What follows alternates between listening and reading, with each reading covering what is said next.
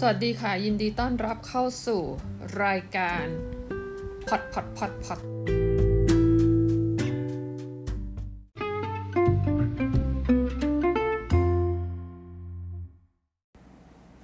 วันนี้ก็มาพบกันอีกครั้งนะคะ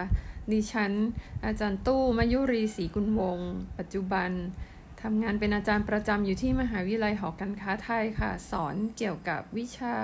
เรื่องการเขียนโปรแกรมนะคะ การออกแบบระบบและการพัฒนาระบบค่ะ